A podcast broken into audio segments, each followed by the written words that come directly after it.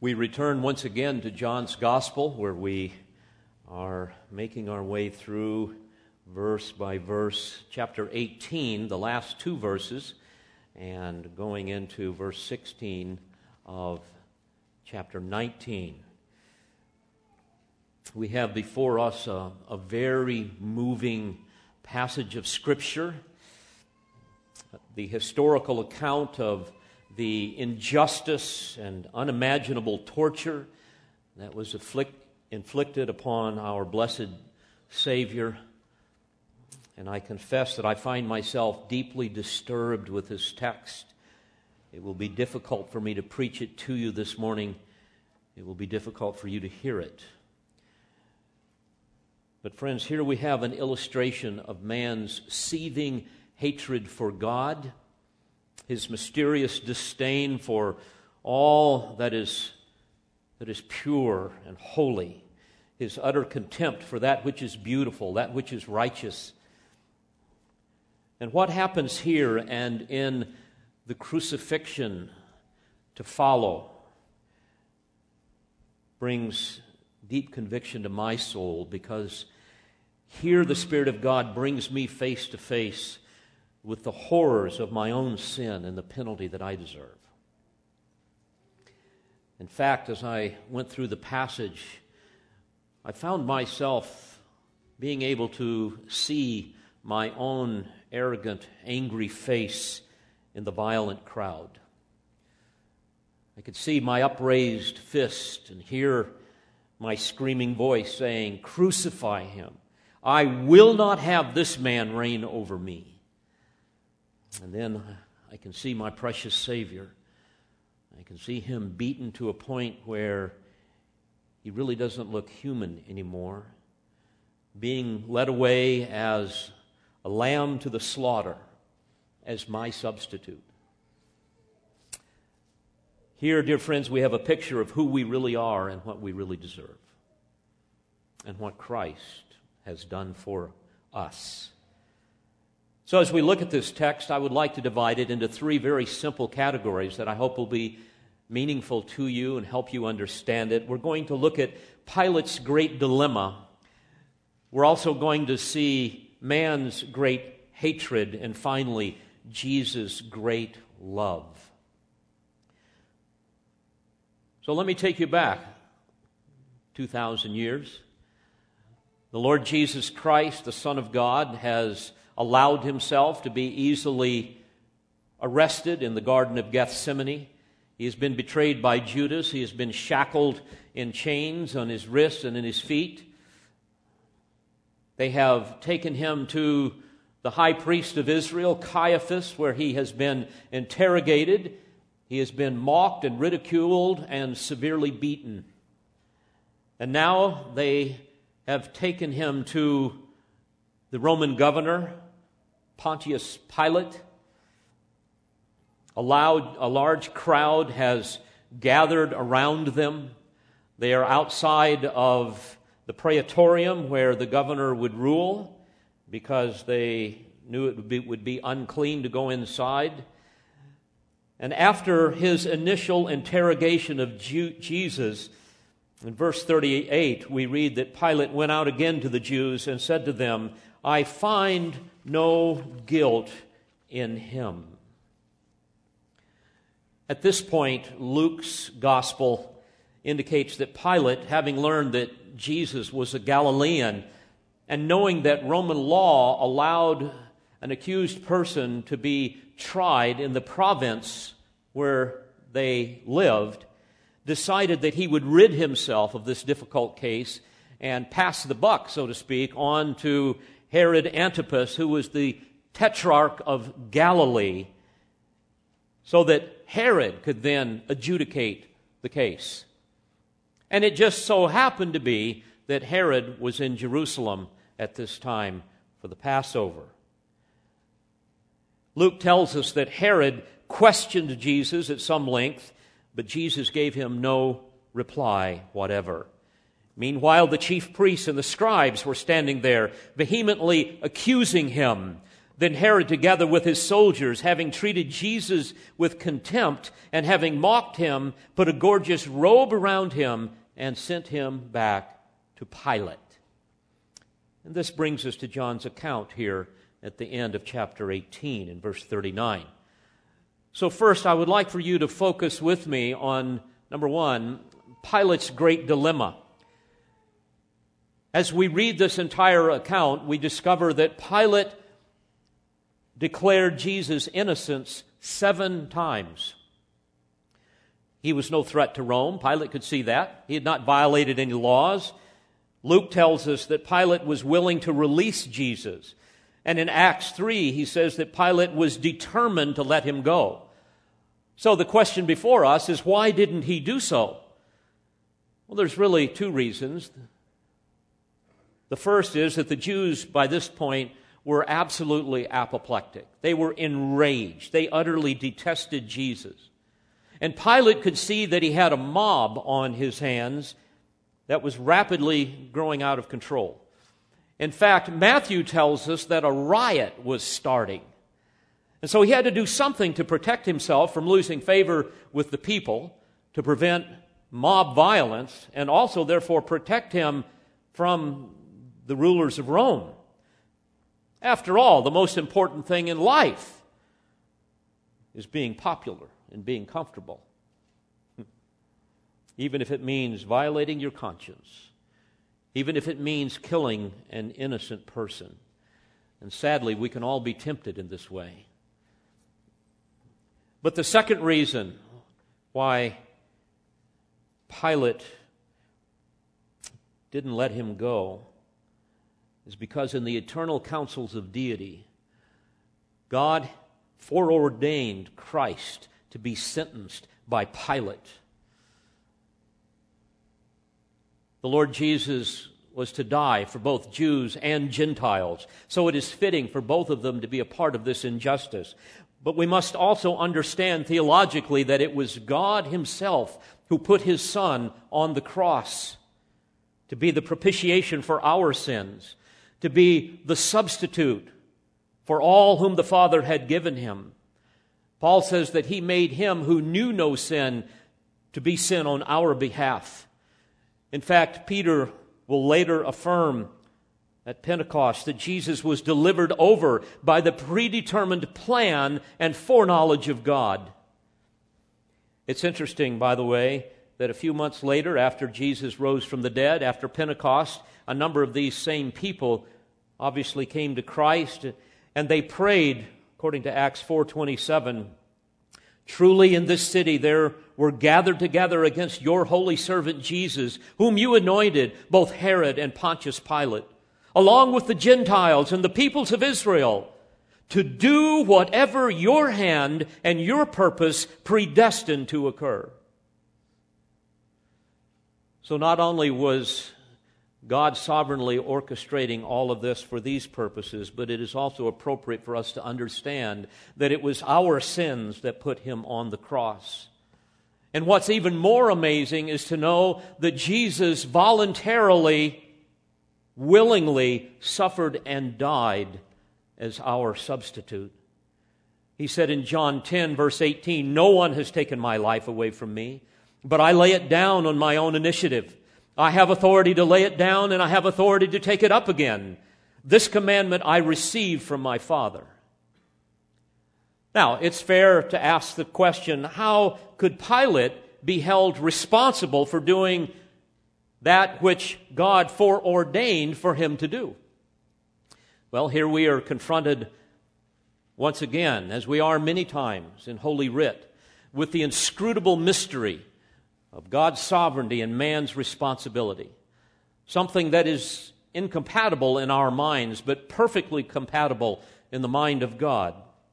But we must also bear in mind that the Lord Jesus clearly gave Pilate the truth.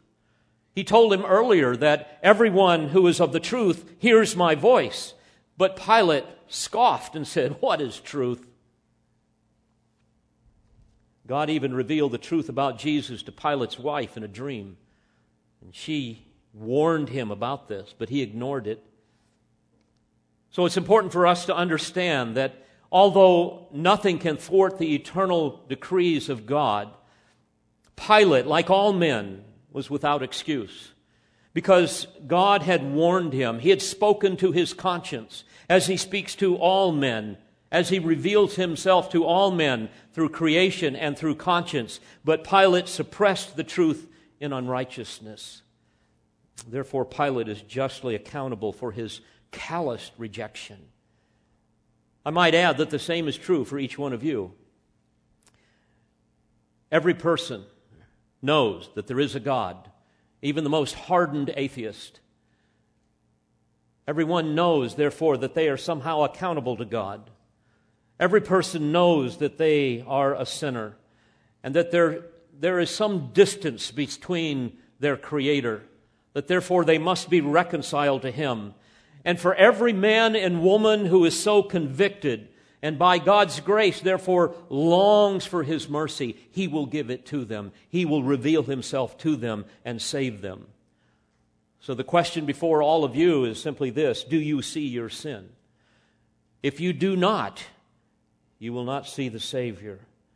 But if you do, you will acknowledge Him as your only hope of salvation and ask Him to save you, and He will. So Pilate finds himself on the horns of dilemma, horns of a dilemma here. He, he, he doesn't know really what to do. He knows that he must appease the Jews in some way, but he needs to free Jesus. He needs to protect himself. So in verse 39, he presents his scheme. He says, You have a custom that I release someone for you at the Passover. Do you wish then that I release for you the king of the Jews?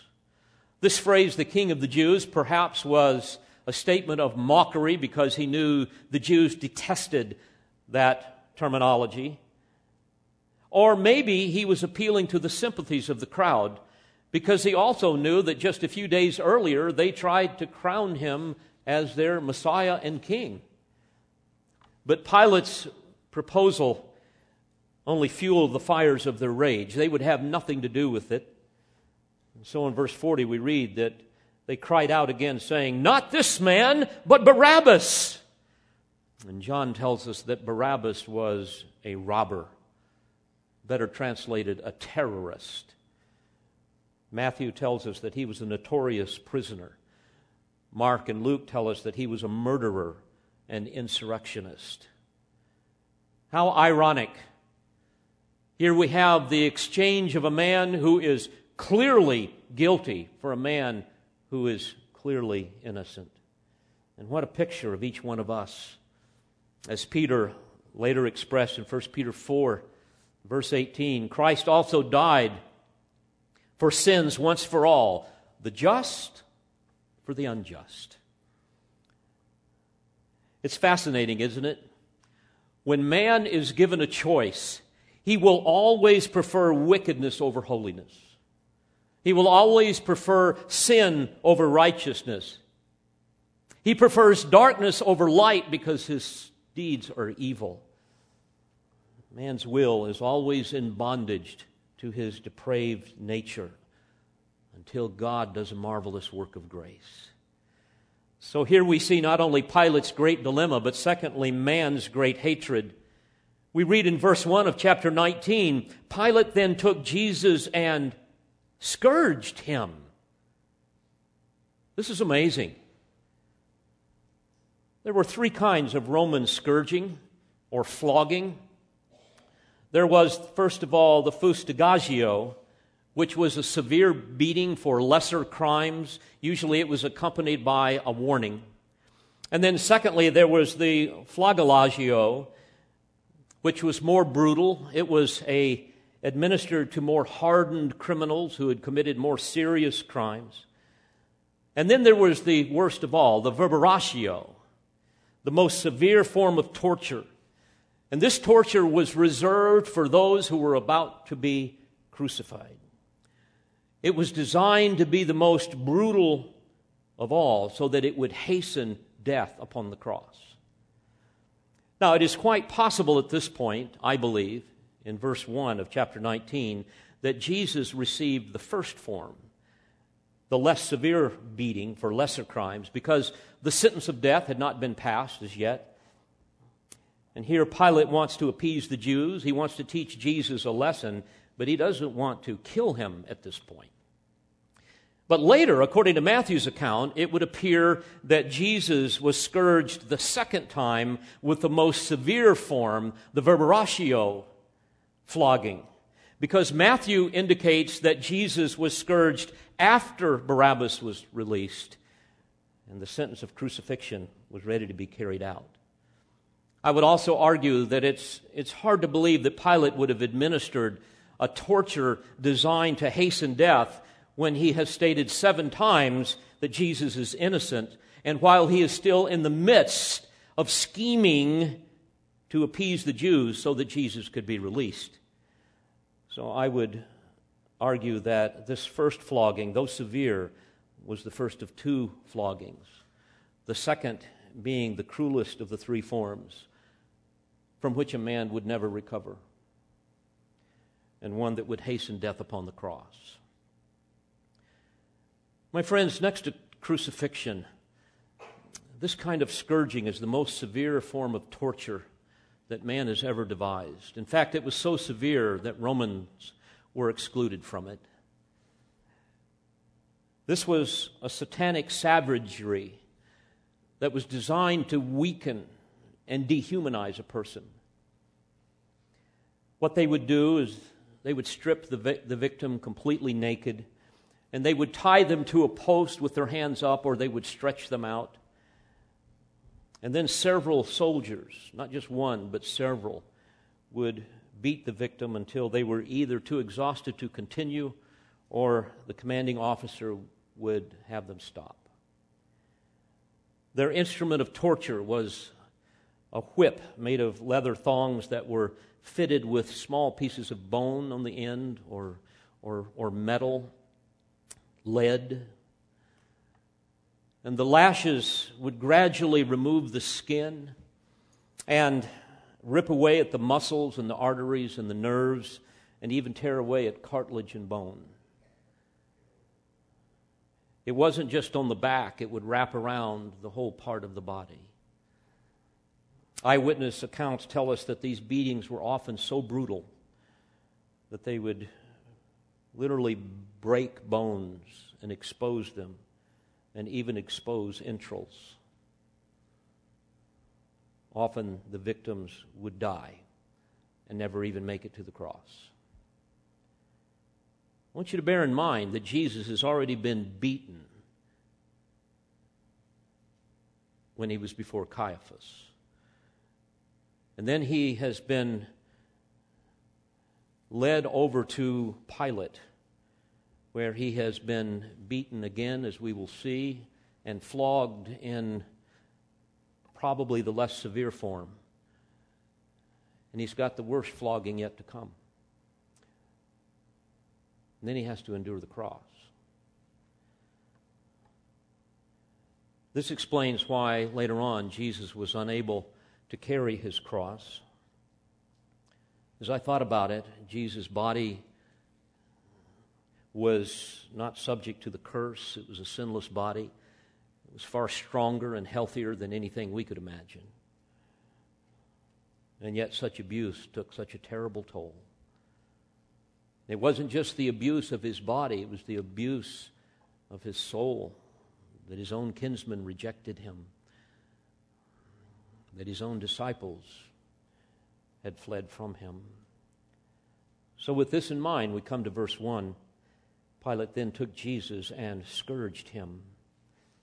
But that wasn't enough. Verse 2 the soldiers twisted together a crown of thorns and put it on his head and put a purple robe on him. The crown of thorns was probably the thorns of a date palm. I've seen them in Israel. They, they can be as long as 12 inches. They undoubtedly were twisted together to imitate the crowns of Oriental god kings that had the appearance of radiating glory coming off their head. Verse 3 says that they began to come up to him and say, Hail, King of the Jews! And to give him slaps on the face. Matthew tells us that they also put a reed in his hand that would imitate the scepter of a sovereign king. And they would kneel before him and say, Hail, King of the Jews! Matthew says that they also spat upon him. And then they would take the reed from his hand and they would beat him on the head, driving the thorns into his skull. Well, after this unimaginable cruelty, Verse 4 Pilate came out again and said to them, Behold, I am bringing him out to you so that you may know that I find no guilt in him. In other words, I've just tortured an innocent man in hopes that somehow you would allow me to let him go. The insanity of sin. Verse 5 Jesus then came out, wearing the crown of thorns and the purple robe. Pilate said to them, Behold the man. Not behold your king, your Messiah, but behold just this, this man. By this time, Jesus would have been so bruised and so bloodied that he wouldn't even look human he would probably be unable to see at this point. The blood, the swelling eyes, if he could see, it would be just barely. Isaiah predicted that the people would be astonished to look upon him. Isaiah 52 13. He went on to say that his appearance would be so marred that it would be beyond human semblance and his form beyond that of the children of mankind. So even by this time, Jesus didn't look human. My friends, what a dramatic reversal will occur someday, the day of judgment, when the Lord Jesus Christ will not stand falsely accused, but he will sit on a throne in judgment. Think about it. On that day, he will not wear a painful crown that mimics the glory, the fading glory of earthly kings. But John tells us in the book of Revelation that upon his head will be many diadems. His glory will never fade away. His eyes will no longer be soaked with blood and swollen. John says they will be like a flame of fire. And like a laser, his penetrating omniscience will judge the wicked. He will not be a lamb that opens not his mouth but he will be the lion of Judah that thunders judgment. He will no longer wear a man's robe of mockery, but John says that he will wear a robe dipped in blood. And on his robe and on his thigh, he has a name written King of Kings, Lord of Lords. Imagine what those people will say when they see that. A day is coming, dear friends, when the Lord Jesus Christ is going to return in all of his glory. And as we look at the constellation of prophetic signs, we can see that that time could be very, very soon.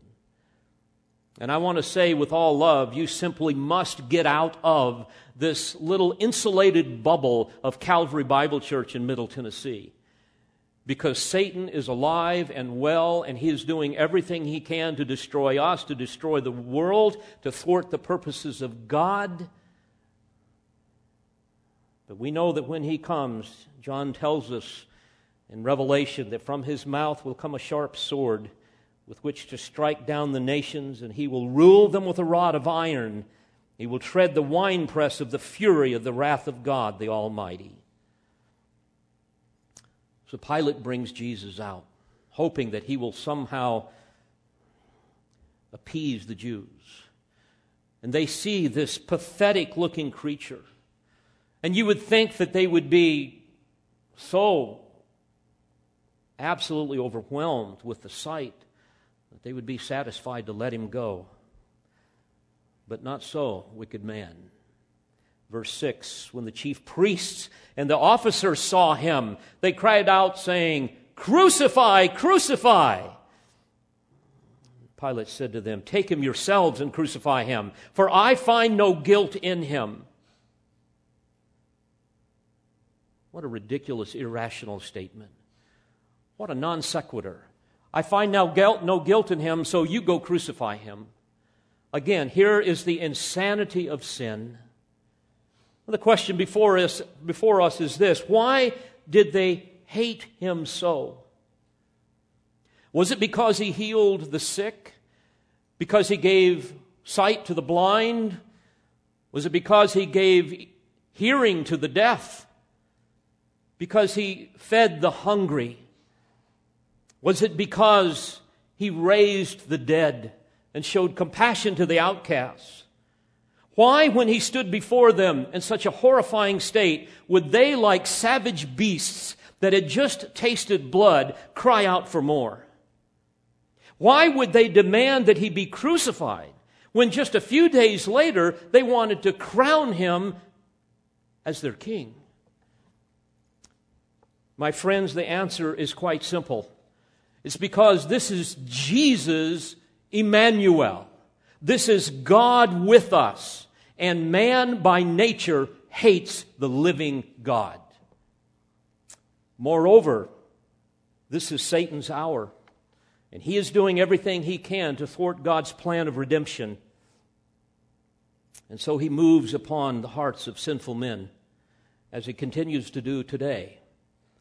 We're told in Scripture that man hates God. He is at enmity with God. He is alienated and hostile in mind, engaged in evil deeds. We're told that man's heart is deceitful, more deceitful than all else, and desperately wicked. Solomon tells us that the hearts of the sons of men are full of evil, and insanity is in their hearts throughout their lives. But then, to make matters worse, Jesus has come along and exposed their sin. And he has called them to repentant faith in him. He has unmasked their hypocrisy. You see, the gospel is the ultimate insult and offense to self righteousness, to self righteous pride. The gospel is to pride what light is to darkness. It exposes the evil that is hidden the secret caverns of men's hearts and imaginations. And Jesus would not give them what they wanted. His theology did not agree with theirs. You see, sinful man wants a God that they can manipulate. Sinful man wants a God that will wink at their sin and serve them. Sinful man wants a prosperity genie in a bottle that they can somehow rub so that he will do their bidding. The Jews wanted a king that would rid them from Rome and inaugurate the earthly kingdom and give them their heart's desire. They did not want a king that would expose their sin and warn them of judgment and then call, to, call them to re- humble repentance in Him. You know, nothing has changed today the same hearts, the same attitudes. The world still hates Christ and all who belong to him. But, dear friends, please hear me. Man's great hatred of Jesus in this picture is really a picture of all of us. Never underestimate the innate perversity and rebellion of the unregenerate man. And never underestimate its remnant in your own life. Well, we've seen Pilate's great dilemma. We've seen man's great hatred, and yet we see Jesus' great love for sinners. This is so amazing to me. To think that Jesus is willingly subjecting himself to this satanic savagery because of sinners like you and me. Just incomprehensible. Now, I want you to remember that Jesus knew all whom the Father had given him in eternity past. He made this so clear in John 17. He knows whose names had been written in the Lamb's book of life. All of these names have been engraved upon his heart. And with that in mind, it's fair to ask the question I wonder if that was on Jesus' mind.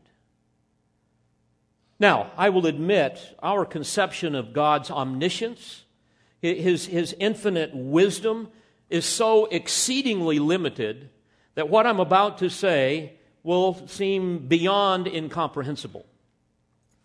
In fact, maybe to give an analogy, it would be like asking an amoeba to explain Einstein's theory of relativity.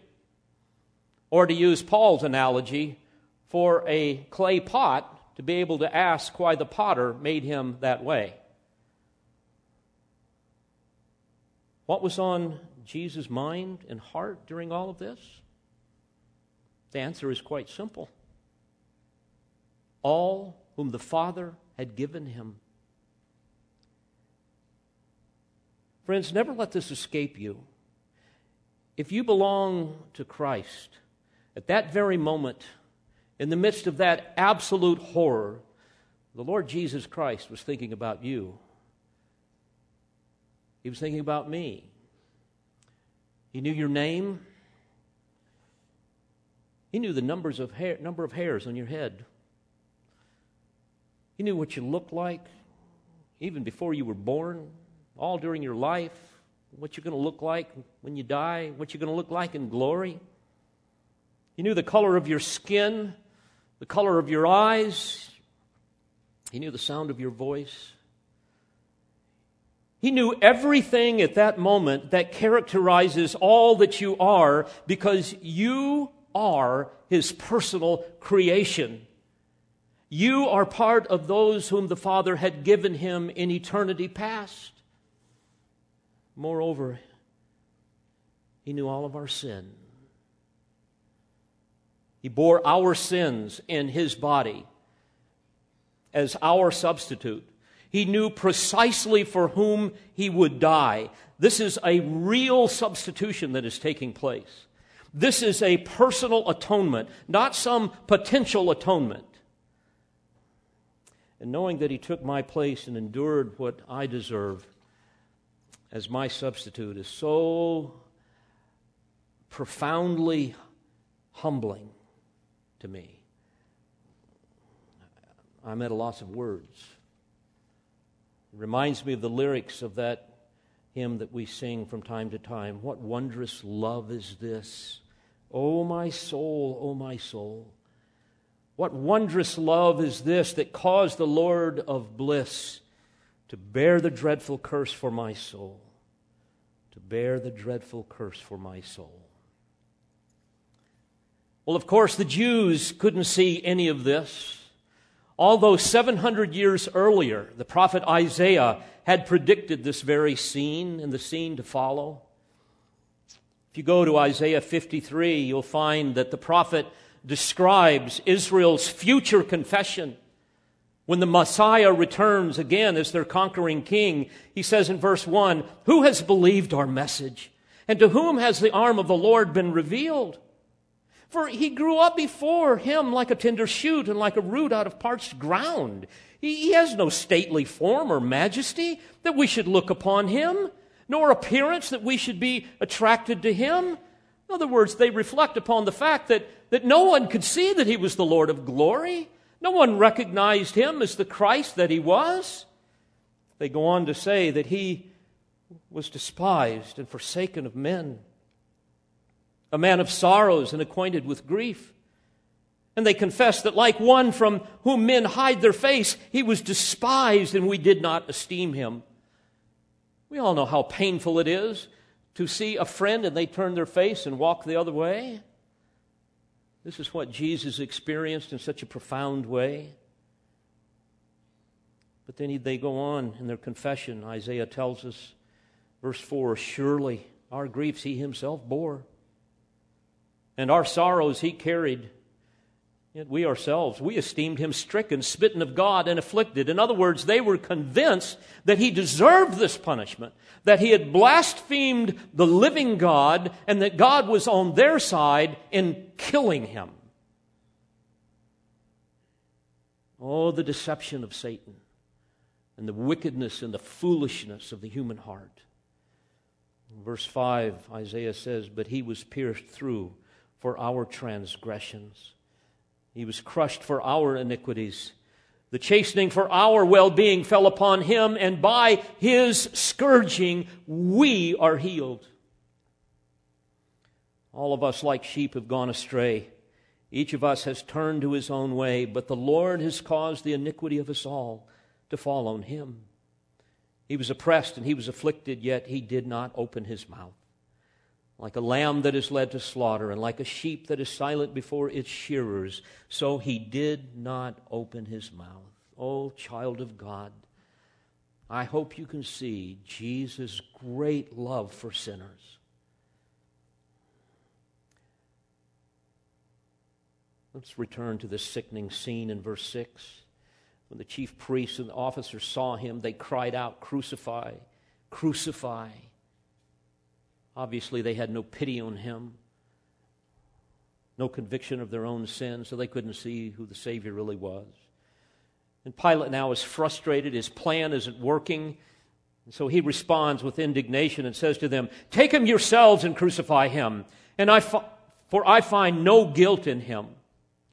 Once again, this is amazing. Despite the overwhelming evidence of his innocence, they still reject him. Even as some of you still want nothing to do with him. Take him yourselves and crucify him, for I find no guilt in him. You can detect the bitter sarcasm in his statement. You wanted me to judge him. You brought him to me. I judged him. I find no fault in him. You don't want justice, you want revenge. So you take him and crucify him. I'll wash my hands of all of this. Well, the Jews know that they, by, by law, can't do this, so they've got to come up with an argument here, a counter argument. They know that the Romans granted those they conquered autonomy to judge in civil matters as long as their rulings didn't in any way clash with Roman laws and interests. So they come up with this scheme in verse 7. The Jews answered him, We have a law, and by that law, in other words, the, the law in our own province that we have adjudicated, he ought to die because he made himself out to be, catch this, the Son of God. You see, folks, this is at the very core of their hatred. This is the very purpose of John's gospel. They hated his claim to be the Son of God, and nothing today has changed. You stand up today in this world and you tell the world that Jesus was and is the Son of God, and that he is their only hope of salvation, and they will mock you, if not kill you. Verse 8 Therefore, when Pilate heard this statement, he was even more afraid. The statement that Jesus claimed to be the Son of God. See, not only was Pilate afraid of the uprising, that would perhaps cost him his position, maybe even cost him his life if the emperor got wind of it, but he was all the more afraid when he hears that this may be the Son of God. The Romans were very superstitious to begin with. However, I would also argue that just being in the presence of Jesus would evoke fear. No man ever spoke like he did. No man, nobody ever acted like he did. I'm sure from his very first encounter with the Lord Jesus Christ, Pilate's spirit was deeply troubled. And his heart was warring against everything that Jesus said, everything that he claimed to be. He's thinking, if all of this is true, then I'm in big trouble. My life is going in the wrong direction. All that I believe is wrong. And so, indeed, he was even more afraid. So, what does he do? Verse 9 he enters into the praetorium again and said to Jesus, Where are you from? But Jesus gave him no answer. In other words, he's saying, Are you from this planet or beyond? Are you a God? Tell me, I have to know. But Jesus gave him no answer. You see, Jesus had already given him the truth, and Pilate had rejected it over and over and over again. So Jesus will no longer cast pearls before swine. My friends, there's a great warning here. When a man persists in rejecting the truth of the gospel, a time will come when God will be silent. A time will come when God will give that person over to the consequences of their stubborn rejection. The door of divine mercy will only remain open for so long. You see, Pilate had forfeited his right for further revelation. He had turned a deaf ear to his conscience. He had rejected the truth, and now the truth will reject him. So Pilate says to him in frustration, You do not speak to me? Do you not know that I have authority to release you and I have authority to crucify you? You see, here Pilate plays the power card, his status. His authority has been mortified. He's, he's being humiliated here. He's not used to this kind of disrespect. He's used to prisoners groveling before him, begging him for mercy. Don't you realize I have power over your life? Such is the attitude of sinful man, isn't it? You see, we want Jesus to bow before us. We don't want to bow before him. We want Jesus to be impressed with us. Because after all, we are so impressed with ourselves. So we want others to join in on our self adulation. How ironic. Pilate touts his power and authority, yet he is a slave to popular opinion and to his own sin. Verse 11 Jesus answered, You would have no authority over me unless it had been given you from above. For this reason, he who delivered me to you has the greater sin. Here, Jesus once again refers to the sovereignty of God and all that is happening. And although Pilate is responsible for his sin, God is orchestrating all of these events to accomplish his eternal purposes to glorify himself through a redeemed humanity and through his judgment upon the wicked. And he says, For this reason, he who delivered me to you has the greater sin, a reference to Caiaphas and to his own kinsmen. So Pilate remains convinced that Jesus had nothing worthy of death by crucifixion. So he says in verse 12, as a result of this, Pilate made efforts to release him. But the Jews cried out, saying, If you release this man, you are no friend of Caesar. Everyone who makes himself out to be a king opposes Caesar. Therefore, when Pilate heard these words, he brought Jesus out and sat down on the judgment seat at a place called the pavement, but in Hebrew, Gabbatha, which means pavement stones. I found it interesting that this Hebrew term occurs just once in the Old Testament. And it occurs in the context of wicked King Ahaz rearranging the temple furnishings to accommodate his deepening apostasy and his involvement in Assyrian cultic rites. So Pilate's terrified here at the thought of the emperor getting wind of the fact that he somehow released a man who had a following. In fact, several days earlier, there was well over a million Jews wanting to make him king. And certainly he claimed to be a king. And so, like many today, perhaps like you, Pilate feared man more than he feared God. Verse 14 Now it was the day of preparation for the Passover. It was about the sixth hour. And he said to the Jews, Behold your king. Pilate is now exhausted. He is defeated and afraid. He's like a worm that is, that is puffed up with a sense of his own self importance, and yet he is a slave to his own sinful pride and to the praise of man cry out in verse 15 Away with him! Away with him! Crucify him. And Pilate said to them, Shall I crucify your king? And the chief priests answered, We have no king but Caesar. How ridiculous. So he then handed him over to them to be crucified. Pilate says that earlier, or I'm, I'm sorry, Matthew says that Pilate said earlier, What shall I do with Jesus who is called Christ? And I was thinking about that. Here we learn that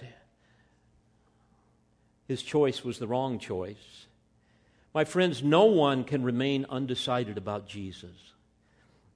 We all have to make a choice. We can't just wash our hands from it all. Either he is who he claimed to be, or he is the biggest fool, the biggest madman that ever lived. And the question is what do you say about Jesus? Who do you say that he is? Your answer will determine your eternal state. If you've trusted him as Savior and Lord, and your life of submission to him reveals that, then you need to know this. You are a target of the enemy and you are an object of the world's hatred. And this is mounting. And I want to close with this thought. Here, dear friends, we see the unimaginable violence of Satan at Jesus' first coming.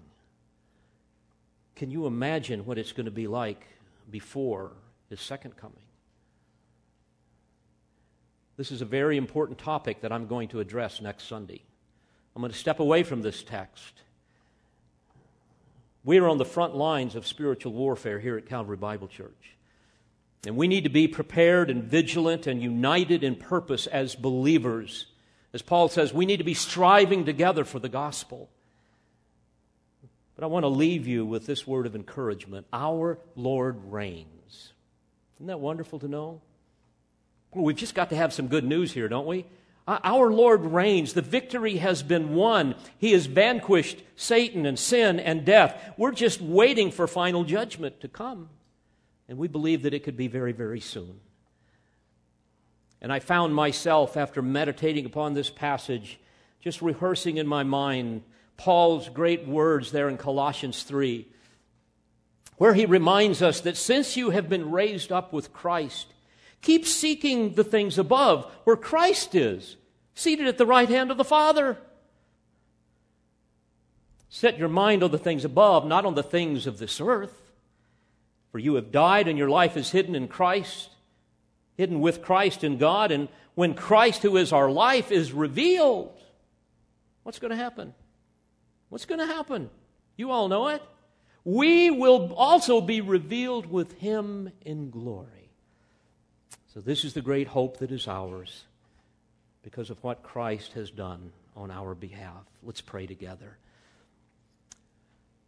Father, thank you for these eternal truths. I pray that we will all leave here today celebrating the unsearchable riches of Christ and the hope that is ours in Him.